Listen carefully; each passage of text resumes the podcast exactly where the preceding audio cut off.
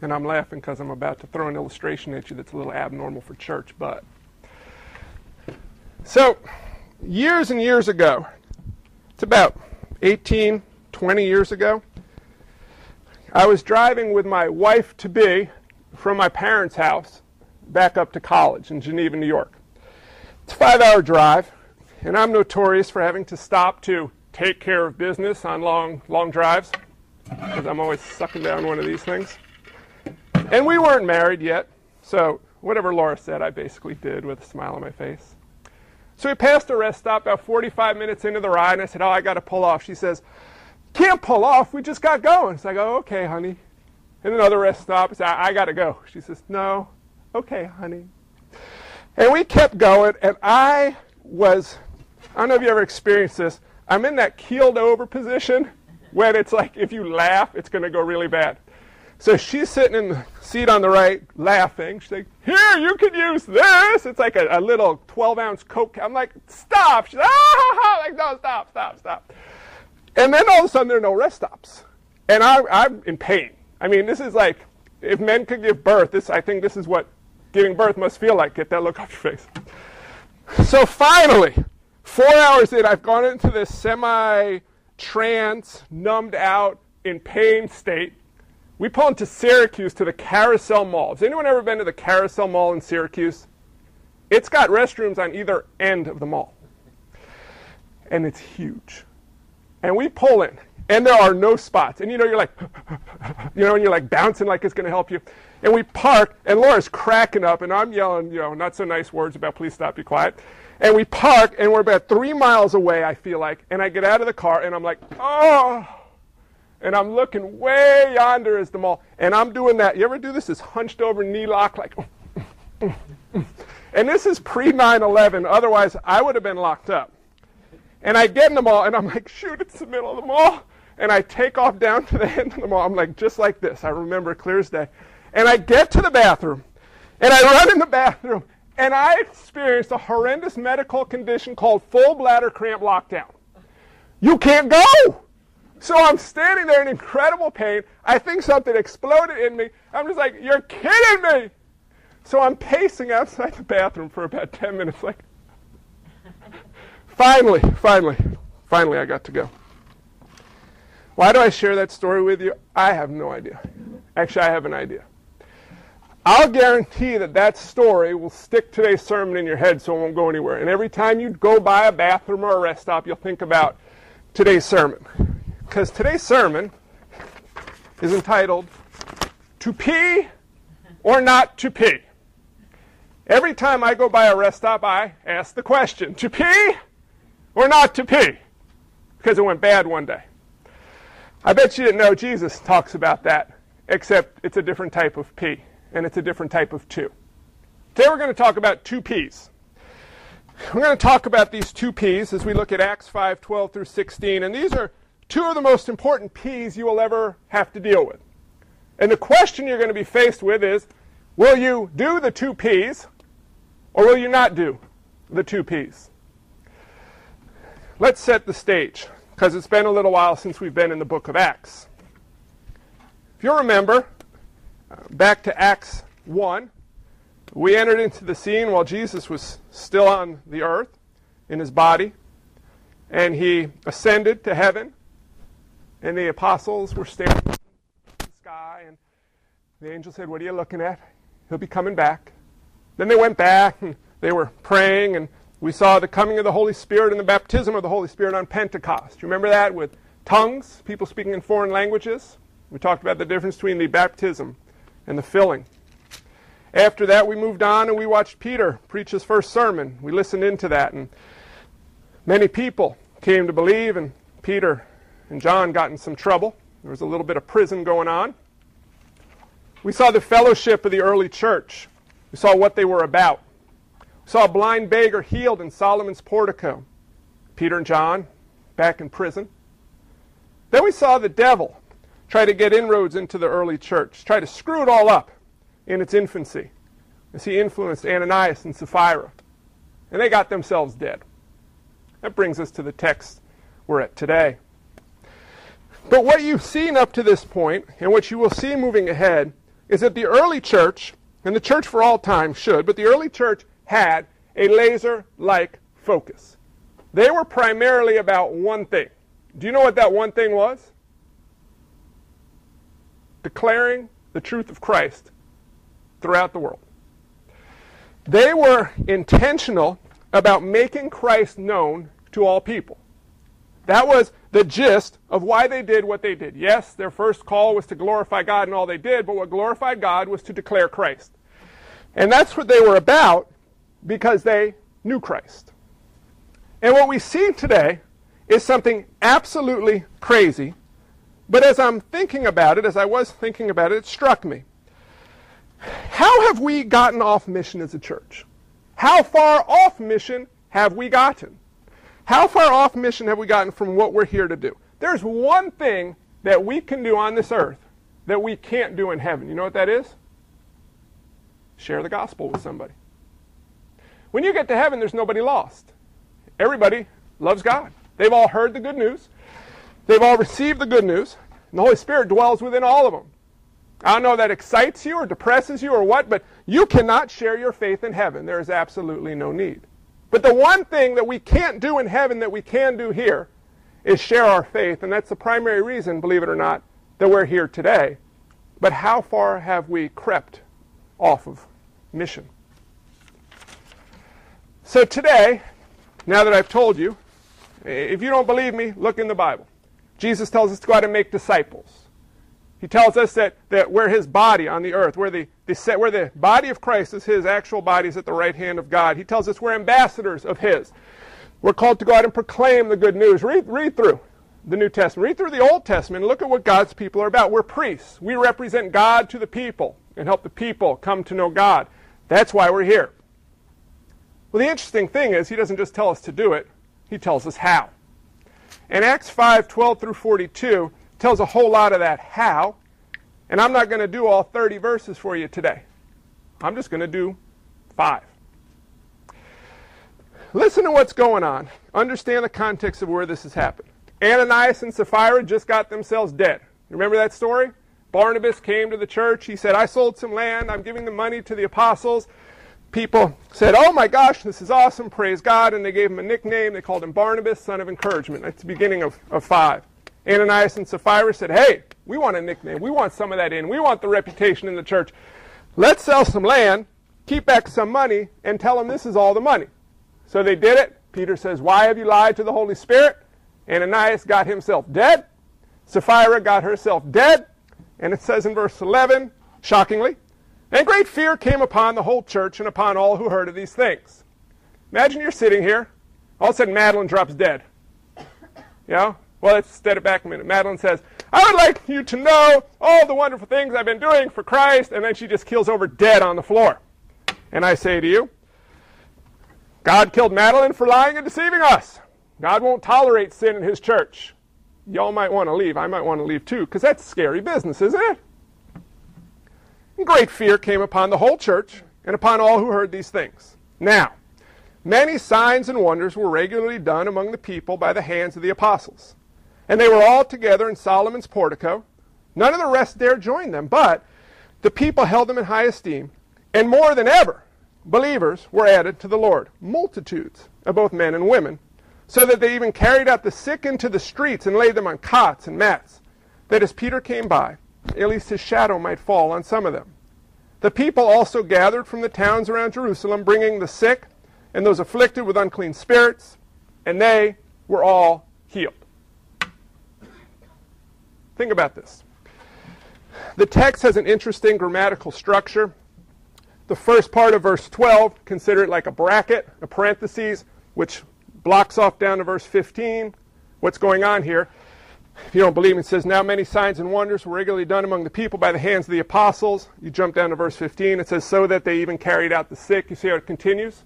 We have a parenthesis in the middle. It says, And they were all together in Solomon's portico, Verse 13 None of the rest dared join them, but the people held them in high esteem. Look at what just happened here. You see in verse 14. And more than ever, believers were added to the number of multitudes of both men and women. If you wanted to see people come to faith in Christ, If you wanted to see people in your house, in your neighborhood, in your community, in the county, in the country, in the world, come to faith in Christ. Throw some good ideas out there how you do this. I'm being serious. And I'll wait. You all got to be awake for this one. Give me some good ideas. We should start healing people in the streets. We'll get to that. That would work. That would work. Healing people in the streets. What, is, what does the culture throw out there? Moon bounce. Do you know God invented the moon bounce? How about praying? Well, no, no. I'm talking, I'm absolutely with you. I'm talking societally. What do we do to try to bring people to faith in Christ as, as the church, the American church? Entertain them. Glitz and glamour. Throw a moon bounce, people come and hop. You throw candy, people come and eat. You throw a free car wash, people come to the car wash. These aren't bad things. You'll notice we do some of them. Coffee shop, you know, several years ago we had a, a, a, family come to our church. And the, the mom said to me afterwards, thoroughly enjoyed our time here. It was great. Heard the word of God preached. I really like the people, but the church we are going to now, that we're looking to find another church, they have a really good bagel shop and coffee shop, and our kids really like it. And I thought to myself, good Lord. Coffee and bagels I can't give to you. But I'm not looking to compete with coffees and bagels. But coffees and bagels bring people. Free massage, shoulder massage booth in the front brings people in. This is what we do. It don't work. Look at what happened here. Ananias and Sapphira got dead and multitudes came to faith. I need two volunteers because we're doing a spring kill off. Anybody up for it? We're going to go to the park. We're going to kill two of you, and we're going to see what God does. Danielle? No? Patty? You guys just want to do the moon bounce route? I saw two people get dead, and I saw multitudes come and join them. What the heck is going on? Can I explain what's going on? Like I'm gonna, if you don't give me permission, we're gonna close with a benediction. This is incredibly interesting and counterintuitive. My ways are not your ways, says the Lord. Moon bounces and massages are not what I might use to bring people to faith. Perhaps I'll use death and destruction and devastation. God, that doesn't make sense. No, it doesn't make sense. But my ways are not your ways, neither are my thoughts your thoughts. You, me, can't bring a soul to faith in Christ, no matter what you do. If I offered you $50 billion and you didn't love Jesus, it couldn't make you love Jesus. Nothing. But God did something crazy. He killed two people. And it says here, none of the rest dared join them. The word for none of the rest is lost people, worldly people, non believers. How do I know that? Same word used in Luke 8, Romans 11, Ephesians 2, 1 Thessalonians 4 and 5, and you're all thinking, yeah, right. You could check. I'm not lying to you. This word is used there each and every time to refer to worldly people, non believers. That's who none of the rest were. None of the rest dared to join them because this was serious business. They said, we, we. Remember Jesus fed the 5,000 and, and the 5,000 followed him because they wanted another meal? Remember then he threw out some hard teaching and a lot of his disciples, quote unquote, stopped following him? Jesus had this knack for making it incredibly hard. Jesus, what must I do to have eternal life? Sell everything you have. Jesus, can I follow you? First, can I go and, and be with my parents till they die? Nope. Let them go. Let the dead fend for themselves. You follow me. Foxes have holes. I have nothing. Count the cost, Jesus tells us. He makes it hard to follow him. He makes it hard for people to follow him who just want to be apathetic and hanger honors. He's no business, no nonsense. He built a massive, robust following of 12 serious guys. He had hordes with him. He fed them. He could have gone crazy and had multitudes just go everywhere he went. But he made it hard. Do you know why? Because it takes a miraculous work of God to open people's eyes to the truth. And God does miraculous work through faithful people. And faithful people, they pee. They're pure. That's the first P. God killed Ananias and Sapphira because he was giving a message to his church that you and I, and I'll say the I with emphasis, will be well suited to heed. I do not tolerate sin in my church, God says, through the death of Ananias and Sapphira. I do not tolerate sin. You know, a church that doesn't tolerate sin is not necessarily a fun place to be, but it's an awesome place to be. A church that doesn't tolerate sin isn't about laughs and giggles. It's about love and joy. It's about acceptance. A church that doesn't tolerate sin accepts anyone where they are into their midst, but doesn't accept that anyone stays where they are. Myself included, yourself included. A church that loves seeks to help people identify sin, flee sin, and not to sin any longer. It wasn't that the early church didn't sin. The early church didn't embrace and tolerate sin. Now, how often do we embrace and tolerate sin? You ever slow down and think about that? Now, I don't know if this is sin or not, but I was um, reading an article yesterday on the, the six, the top selling books of 2012. Anyone see that, that link I put on? You know what the top six best selling books of 2012 were? They dealt with gratuitous sex and they dealt with killing kids. I don't know the, uh, the Shades of Grey. Is that, is that what they're called, those books? And then the Hunger Games. I read the Hunger Games and I like the Hunger Games, and that concerns me that I find it entertaining to watch kids die in a book. But sin has crept in, and in some respects, we tolerate it. We, we, we get distracted from it. We embrace it. We become very worldly. And it's a slow process. I think music is part of that slow process. And I, I'm not one of those no music, no dancing. But if you stop and think about what music has done, it, we like music to serve us. And it's distracted us from allowing our voices to serve God, right? There's nothing wrong with listening to it. But there's something wrong when we now look at songs that are played for God and we say, you know, we come into a church and the primary thing we look at is, how's the music? Do I like the music? The music ain't about you. The music is about Him. Now, I'm not opposed to having a band up here one day. There's nothing wrong with that. But I'll never allow a band to play in this church if it distracts us from what the music is all about. And I hope you would all hold me to that account. I don't ever want to put a band up here so people come in and love the music and say, well, let's, hey, that sounds great. I want people to come in so they can lift up their voices with us as we sing to God as a pure people, a people who sin but don't tolerate sin. And God says through Ananias and Sapphira, I will not tolerate sin in my church. But we kind of do, don't we? Now, one of the things I love about this church some really good folks in this church. Now, a little secret here.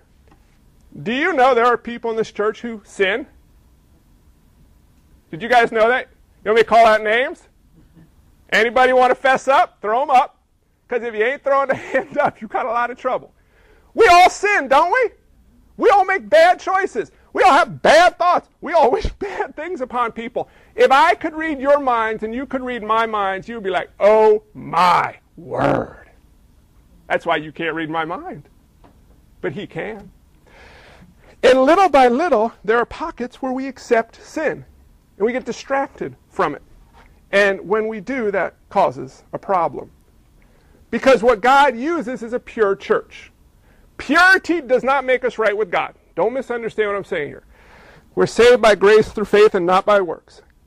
When you come to faith, your purity never makes you right with God. I tell my kids all the time since they were very little I love you because you're you no matter what. It's a fact. I don't love them perfectly, but I love them because they're my boys. And I don't care what they do, I'll always love them because they're my boys. I might not like what they do, but nothing changes the fact that that's my boy. You know what I'm saying? Well, that's what God says about us. You're my boy. You're my girl. And no matter what you may do, I love you unconditionally because you're cleansed through the blood of Christ. But because you're truly cleansed through the blood of Christ, you will live a certain way. Birds don't fly to be birds, birds fly because they are birds. Christians don't flee sin to be Christians, they flee sin because they're Christians. And we need to be aware of that and diligent of that. Okay? God says through Ananias and Sapphira, I demand my church be pure because I work through a pure church. Now, one of the reasons we're called to a fellowship is because you will sin on your own wickedly, badly, and horribly. Period. You can't get around it. I can't get around it. If I decided to isolate myself from a Christian community of genuine believers, I would creep slowly and slowly into sin, and 20 or 30 years from now, I would look back and say, oh, shoot, assuming I noticed before it was too late. It would have massive ramifications across the board. Now, if I'm a Christian, it's not going to affect my salvation, but it'll have massive ramifications across the board. Because, do we need to do Psalm 23 again? We're sheep. We're not made to live in isolation. We're made to live in community. We have a personal relationship with Christ, but it's a personal corporate relationship. Here's the hard thing. Here's what is impossible, impossible, impossible to do unless God does it. You and I are called to love one another based not on a stage of life, not on liking each other, not on enjoying my singing or, or just interested to see what the heck happens with my beard so you hang around. We are called to love each other based on a foundation of the gospel. You and I are brothers and sisters in Christ. Do you understand what that means? We're family. We're actual, real, live, eternal family. If you don't like me and I don't like you, that's scary because an eternity with each other might be pretty bad if we don't understand who we are. See, Christians are natural enemies who've been reconciled through the blood of Christ and live life together for God's glory and for each other's joy. We cannot identify sin on our own, but how often are you comfortable telling someone, I fear you're, you're walking in sin? I love you enough to tell you that you're walking in sin. I want to help you see it and help you get out of it. Because you know what usually happens? The person says, I don't really want to hear it. It's none of your business. You know what I mean here? That, that takes some that takes some commitment. That takes some love. That takes a mutual bond. And it's hard to do. But it's what we're called to do, and it's what this early church did. Look at Acts 2. Look at what they did together. These, these guys and gals and kids, they lived life together based on a, a commonality in the gospel to live life well for God's glory and their joy. And they knew that on their own that they would not be able to identify sin. It'll tear them up on the inside. But God said, I want a pure church, and I will have a pure church. Because the lukewarm stuff I'm not going to use. I think he talks about that in Revelation. Read, read Jesus' message to those churches in Revelation. First few chapters. Then stop and think about what we American church, which we're a part of, have become. If Jesus came back right now, will he be delighted? Remember, we're going to be a perfect church. We've been made perfect. We're going to be a perfect church as we walk in obedience because God demands that. Let me unpack this so it makes a lot more sense and you see the, the joy and the upside in it. This is not a go home, call your cable provider and cancel it, never get online, don't read any book besides the Bible, and never have a conversation with anybody about anything but Jesus. So if your friend comes over, hey, did you see that game yesterday? Did you watch the Ravens game? Sin, I did not. But Jesus Christ loves you, and he died for you. You must turn to him before it is too late. Come on now. You can watch the game. You get excited about the game. But do it with a pure, a pure walk. What is, so what's purity? What does purity look like? Top button button for the women, long dresses down to the ankles. Men, suits and ties. No laughing, no smiling, no showing your teeth. This is purity. This is joy. What's purity?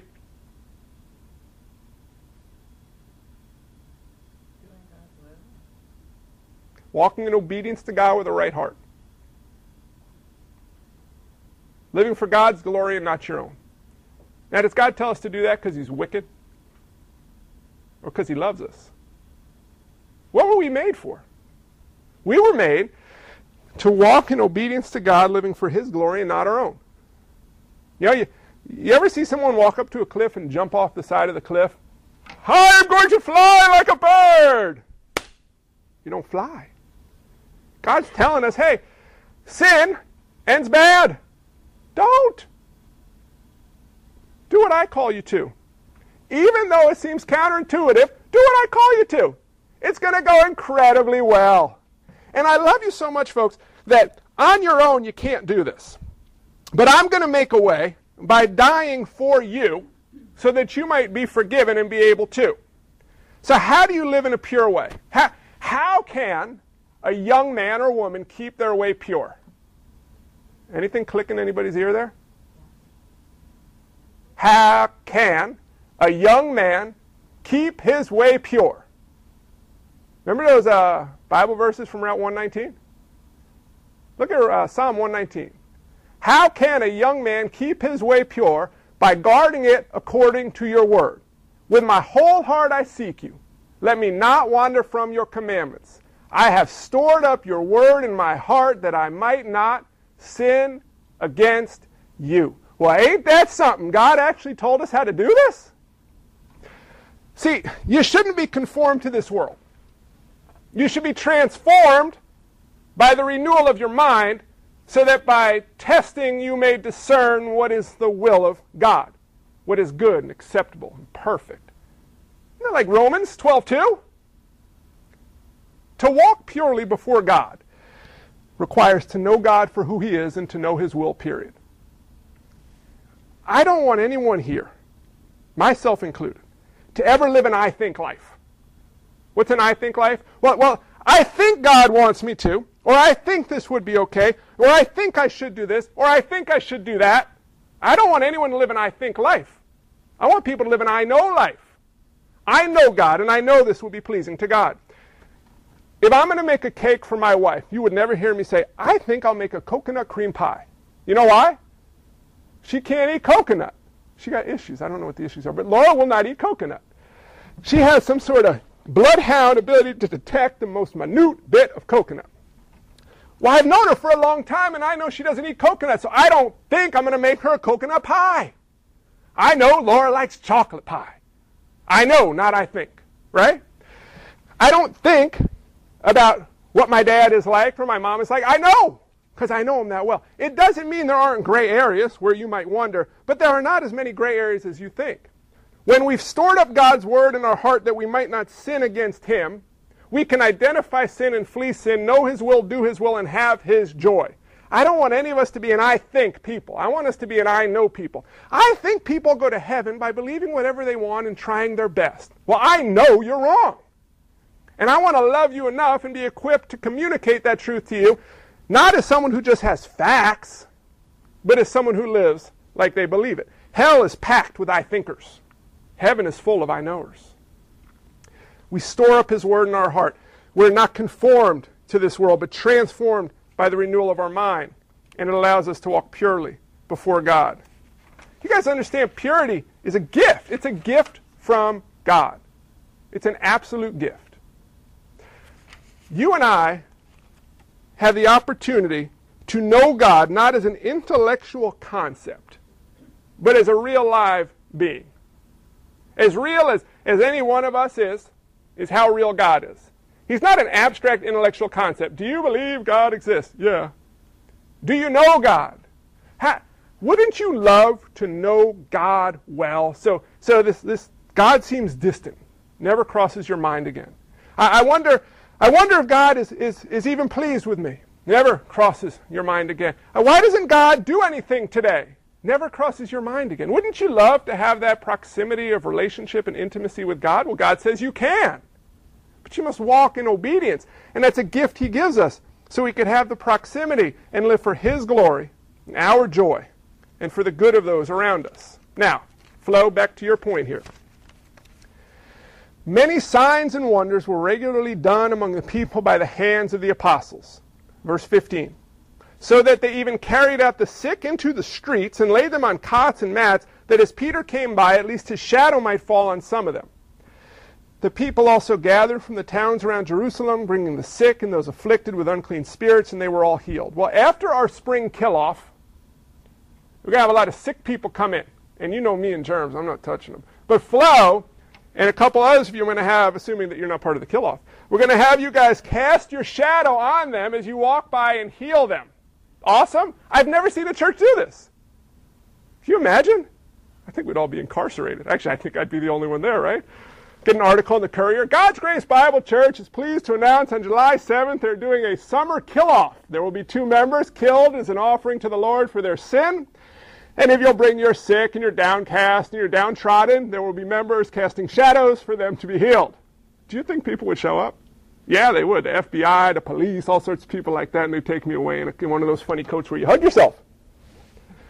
Have you ever healed anybody with your shadow? Please don't put up your hand because it will freak me out. I'm assuming no one's ever healed anyone with their shadow. What hap- what's happening here? Signs and wonders were being done through the apostles because God was affirming the message they were preaching. There, there was no New Testament.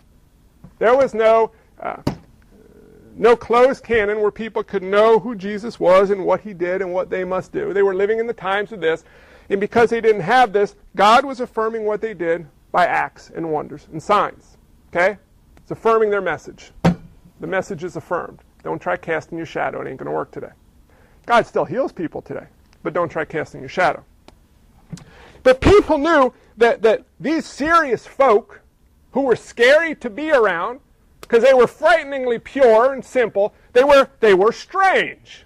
These people didn't live like anybody else, and, and they took sin seriously, and they, they lived like they actually believed that God was real, and, and they loved one another such that none of them had any needs. I remember reading that beforehand. They were a little bit on the strange side, and they attracted people's attention because of how they lived. Jesus talks about love one another as I've loved you, referring to his church, and by this the world will know of my love for them. You understand that? The world's looking at a church truly loving each other, living in purity, who, who deals with sin properly, and there was something strangely attractive about it. And they kept looking in. They come to Solomon's portico where this is going on because they're curious. They're bringing cots and mats. What do those words mean? They were rich and poor people. So the Greek words for, for what the rich and the poor laid on. They were bringing out the sick and laying them at their feet because these guys had power about them. Do you feel like you have power about you? Holy Spirit lives in you. Yeah, check. You know, intellectual concept. But the Holy Spirit, God, dwells in you. The creator of heaven and earth and all things, the sustainer of life, dwells in you. But doesn't it seem a little bit more like uh, Tinkerbell? You ever, you ever have this, this just, this feeling that you are a powerful creature by what dwells inside of you? That while you're weak, you are truly strong. That when you see sin, you don't have to be like, oh. You could be like, get out of here. I'm not captive to that junk. When you see people, they don't scare you because you know whose you are. What can flesh do to you? You know whose message you carry and who dwells in you, and you live bold like that. Or does the Holy Spirit seem just more like a, a concept? You see, here's what happens. We're like a pipe. These guys are pipes. These gals, these kids, anyone who is a believer is a pipe. You see, we were made as a pipe, and the pipe got screwed up in the Garden of Eden. It got shattered and broken and destroyed, and it couldn't be repaired, and it could never work again. And that pipe was about our relationship with God. And there was nothing we could do. And Christ came, and the old pipe has gone, and a new pipe has come for those who believe. We got a new pipe, an unbreakable pipe, a permanent pipe. And through that pipe, power flows. Except if we clog it with junk. Now, if you're a Christian, you got a pipe. The question is how much junk you got in the pipe. Sin is like rocks and dirt and gunk. The more distracted we are, the more apathetic we are, the, the less faithfully we walk in the will of God as Christians, the more junk we got in our pipe, and then we sit there and go, How come God doesn't work through us? How come people don't come to faith? How come my friends don't ever seem to listen to what I have to say? How come I invite them to church and they never come to church? How come? How come? How come? Well, ain't nothing wrong with God, folks. It's about the pipe. It's about the purity because power flows through purity. There's a verse in the Bible, Jesus says, The harvest is plentiful, but the workers are few.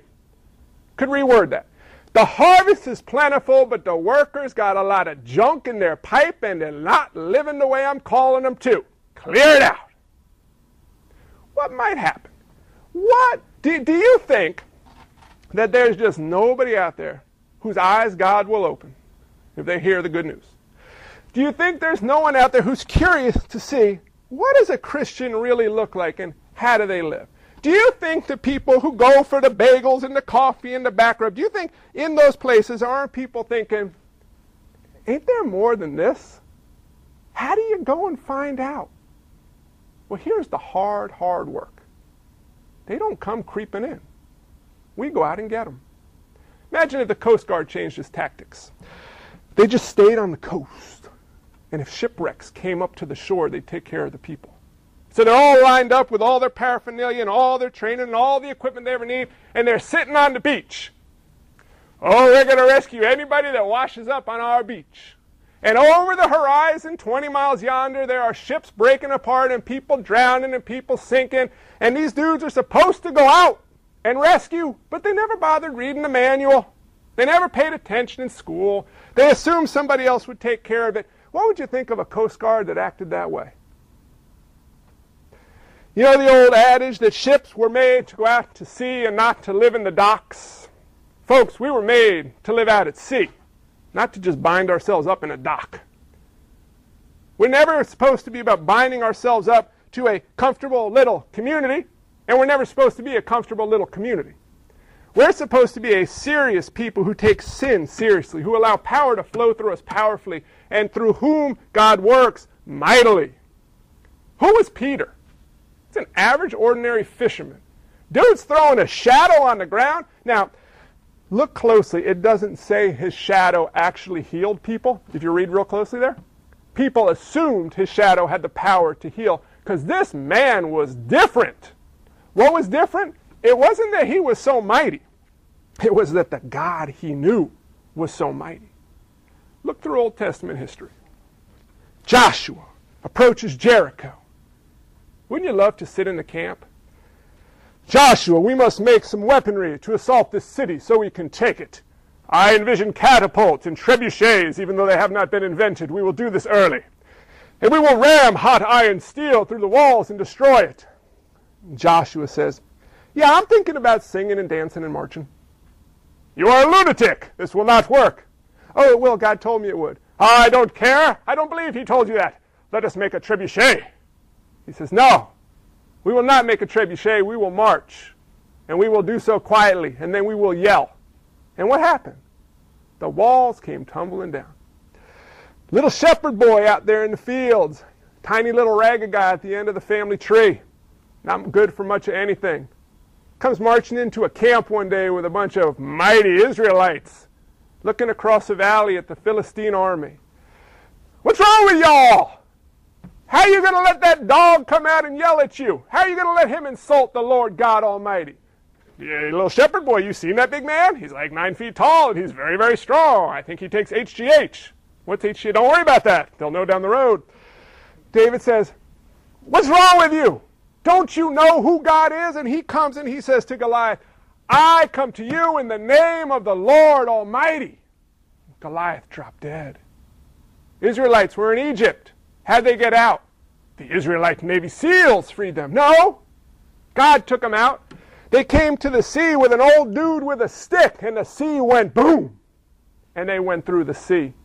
How did they how did they survive in the wilderness? How did the early church begin? God took what was powerful and mighty in the world and used it for no, no, I think it says something different in 1 Corinthians. God used what the world considers weak and foolish for his glory.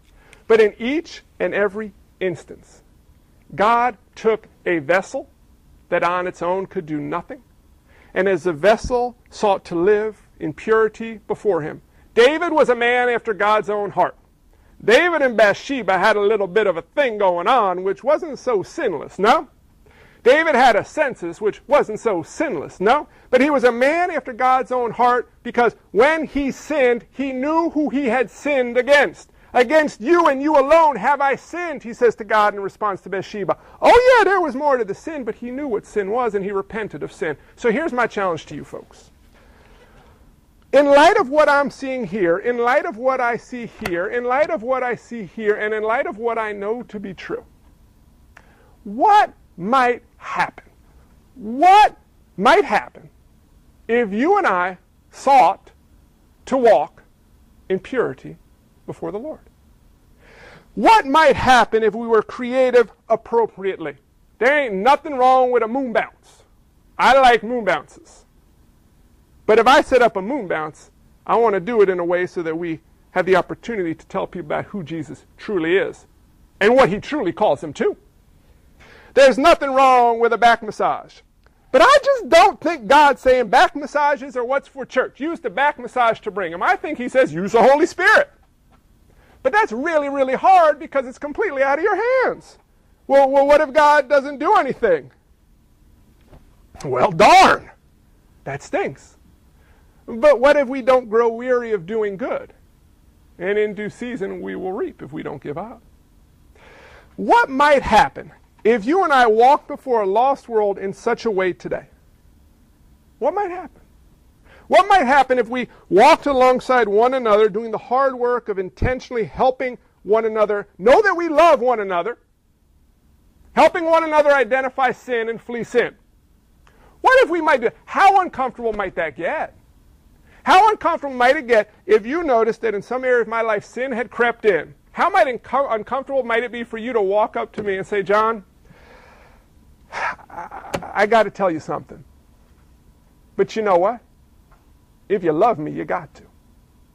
How uncomfortable would it be for me to have to say something like that to you? Well, unfortunately, I found out over the years. Sometimes it's an absolute joy, an absolute joy. Other times it's one of the saddest conversations you'll ever have. But what might happen amongst us, in our families, in our neighborhoods, in our communities, in the county, in the country, if a few people, huh, began to walk in purity before God, wow, and his power flowed through them? Might it be possible that more than ever, believers were added to the Lord? Multitudes of both men and women. Now let's stop on there for one minute and then I'll finish the sucker up. These numbers that were coming, these were new believers. These weren't people that, that came from, you know, hey, we're down from Jericho today and we like what you got going on. That's a fancy moon bounce. Can we hang out with you? These were people coming to faith. How many people do you know who have come to faith? It's a serious question. You don't have to answer me out loud. But how many people do you know that didn't love Jesus and have come to truly love Jesus since you've known them? We all would probably say very, very few. No? What might happen, though, if we began to continue to grow, to live more purely before God, walk in obedience to Him, not based on an I think, but an I know? What might happen? Well, here's the choice of the two P's. We can find out, or we cannot find out. Throughout history, God has always worked powerfully through a pure people. Pure not meaning sinless, pure meaning of people who don't tolerate sin. Now stop and think about this. You and I were utterly and totally, completely separated from God. There was nothing we could do to fix that. And it was wicked. It wasn't a little technicality. It wasn't, you know, if you're driving down the street and you're speeding on the highway and the cop pulls you over, says, You have a ticket. And then he's like, But I'm going to take your ticket away from you today. It's your lucky day. Would you love the cop? You'd be like, Oh, I love you so much. I want to serve you with my whole life, Mr. Cop, for taking away my ticket. Oh, praise you. No, you'd be like, Thanks, I appreciate it. You'd be like giddy because you got out of the ticket, but you don't love the cop. You're grateful, but you don't love the cop. How often do we turn God into just a cosmic cop? Oh, you were really speeding on the highway of sin, and it was a big, big, big ticket, but God took it away for you, so now love Him and serve Him with your whole life. And then we're like, but it's really sticking hard because I don't know that I love Him and I don't really want to serve Him and I keep trying. It's God ain't a cosmic cop. Sin's a lot bigger than that.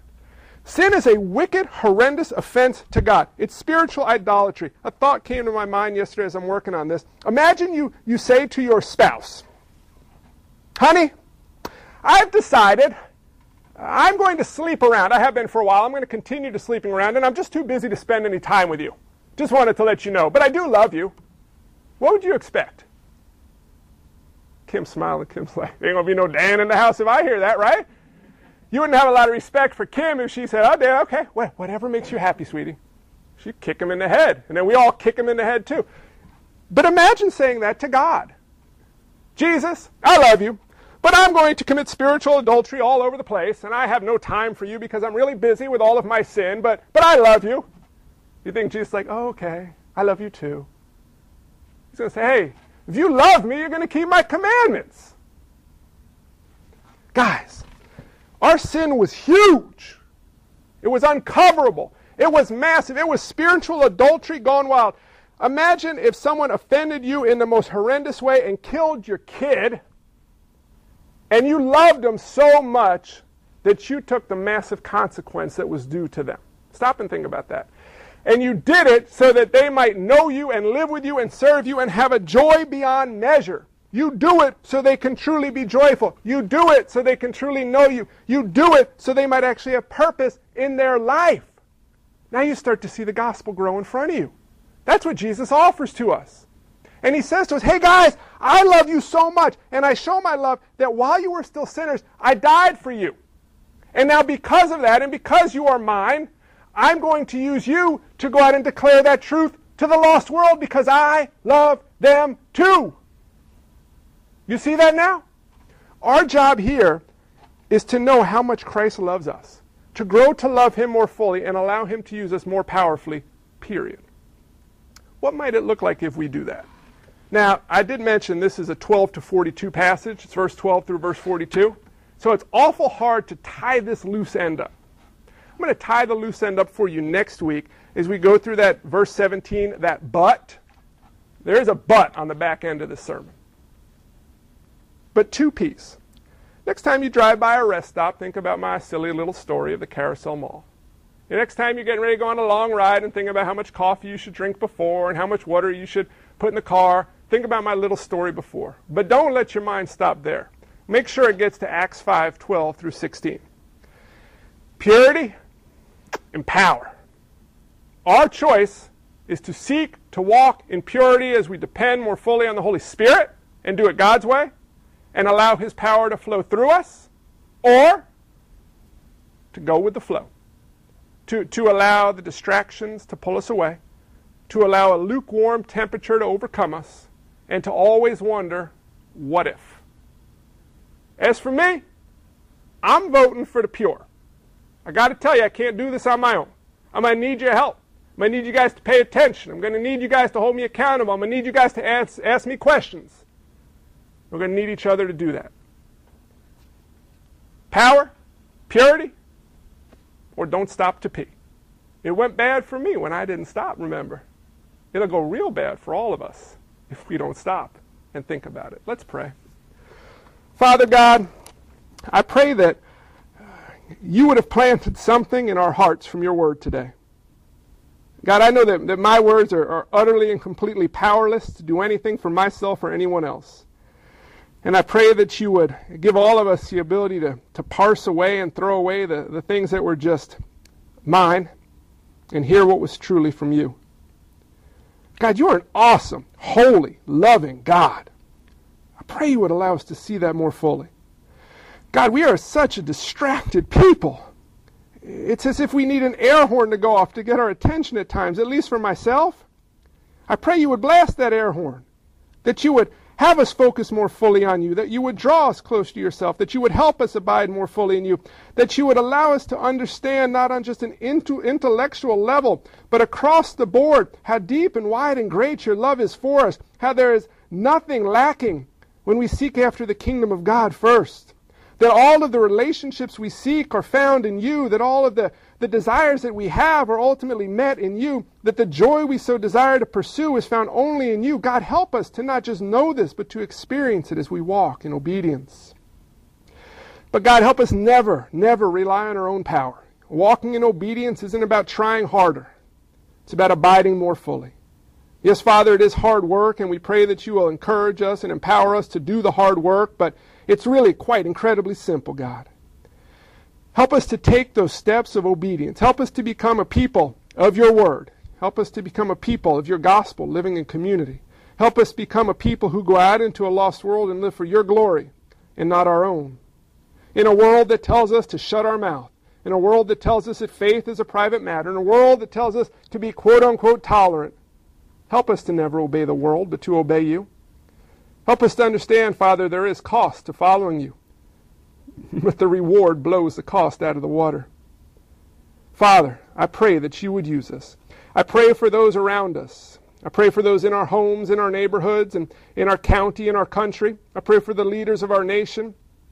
I pray that God, you would do a mighty work that you would begin to soften the hearts of people, that you would begin to open the eyes of people, and God, that you would take us and make us into a faithful and obedient and powerful people and allow us to stand out there and declare the wondrous works of the Lord, that you would allow your light to shine through us, and that we would remove any barrier that would stand in the way of you speaking through our mouths or shining through the way we live our lives.